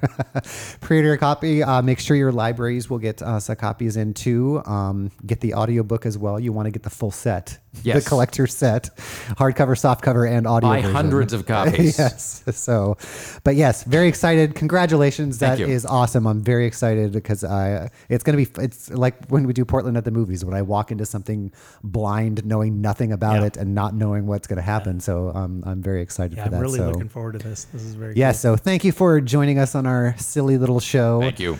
Um, anything else you would like to tell the people before you people uh, before we leave? rickemerson.com, unmaskalice.com. Uh, that's kind of it. Um, uh, so I'm on. Well, uh, so so I've I've had a Twitter account for a long time that was just dormant right. for like. Are you on. TikTok now? I am not. Okay. Uh, my publisher's on TikTok on my behalf. I was, I was On- going to say, because as long as something is out there on a, your thing behalf. called BookTok. Ooh, okay. Which is kind of a great pun that it Yeah. never occurred to me or whatever. So, uh, so I'm on. Uh, Oh, I guess it is a pun. Isn't I've it? now become one of those people where it's like, find me. I'm at Rick Emerson. So uh, I'm at Rick Emerson on Twitter, and then actually also I've started doing Instagram. I never. It's like when it's like when British people are like, I do shopping. Yeah. And it's like it always sounds wrong to me when I say I do. I go to hospital. Ex- so I, I drop articles when I talk. Uh, so I'm on. Uh, I have to. s- s- Someone I don't know to say who, but somebody the other day. So I just I started like I, I went into Instagram for the very first time like like a month ago or something because I'd never used it, not once ever. And so I'm just kind of fumbling my, my way through it. And uh, I mean, I'm sort of happy with how it looks. Although somebody the other day was like talking to Greg and so they're like, Rick is really killing it at Instagram, which I think just means the bar is set so low for me. Um, but uh, yes, but at Rick Emerson on Instagram and Twitter, and then uh, rickemerson.com is sort of a clearinghouse for all that stuff. Perfect, perfect. Well, thank you again. And before we leave, a high school principal was required to take care of a horse student's horses due to an old law. On Monday, Principal Raymond DeBrucker of Conrad High School, principal, wow, you're right, this is written terribly, was required to take care of 12 of his students' horses. Montana has an old law that states if students ride their horse to school, the school principal must take care of the horse throughout the day. Mr. DeBrucker has his work cut out for him today. The school's district posted on Facebook. So thanks for joining us. All the way through that with like a horsing around pun. I do. Oh yeah, I don't have any horse noises either. I barely knew her. There we go. Perfect. Thank you. We'll see you there. Bye. Bye. The devil would award him 10,000 souls. The Investigative News Group presents the Geraldo Rivera Special. Devil Worship. Exposing Satan's underground.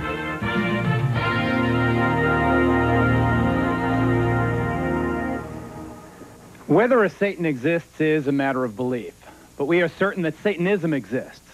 To some, it's a religion. To others, it's the practice of evil in the devil's name. It exists, and it's flourishing. Members of our studio audience tonight will attest to that. They are friends and foes of Satanism, devil worshippers and law enforcers, experts and victims. They'll help us understand this force that exalts evil and darkness. We'll be asking why. Why does it exist? And why does it appeal to so many vulnerable people, especially the young? Now, the very young and the impressionable should definitely not be watching this program tonight. This is not a Halloween fable. This is a real-life horror story, and it will give small children bad dreams. As for teenagers and their parents, we hope you are watching because it's teenagers who are most likely to fall under the spell of this jumble of dark, violent emotions called Satanism, and in some cases, to be driven into committing terrible deeds.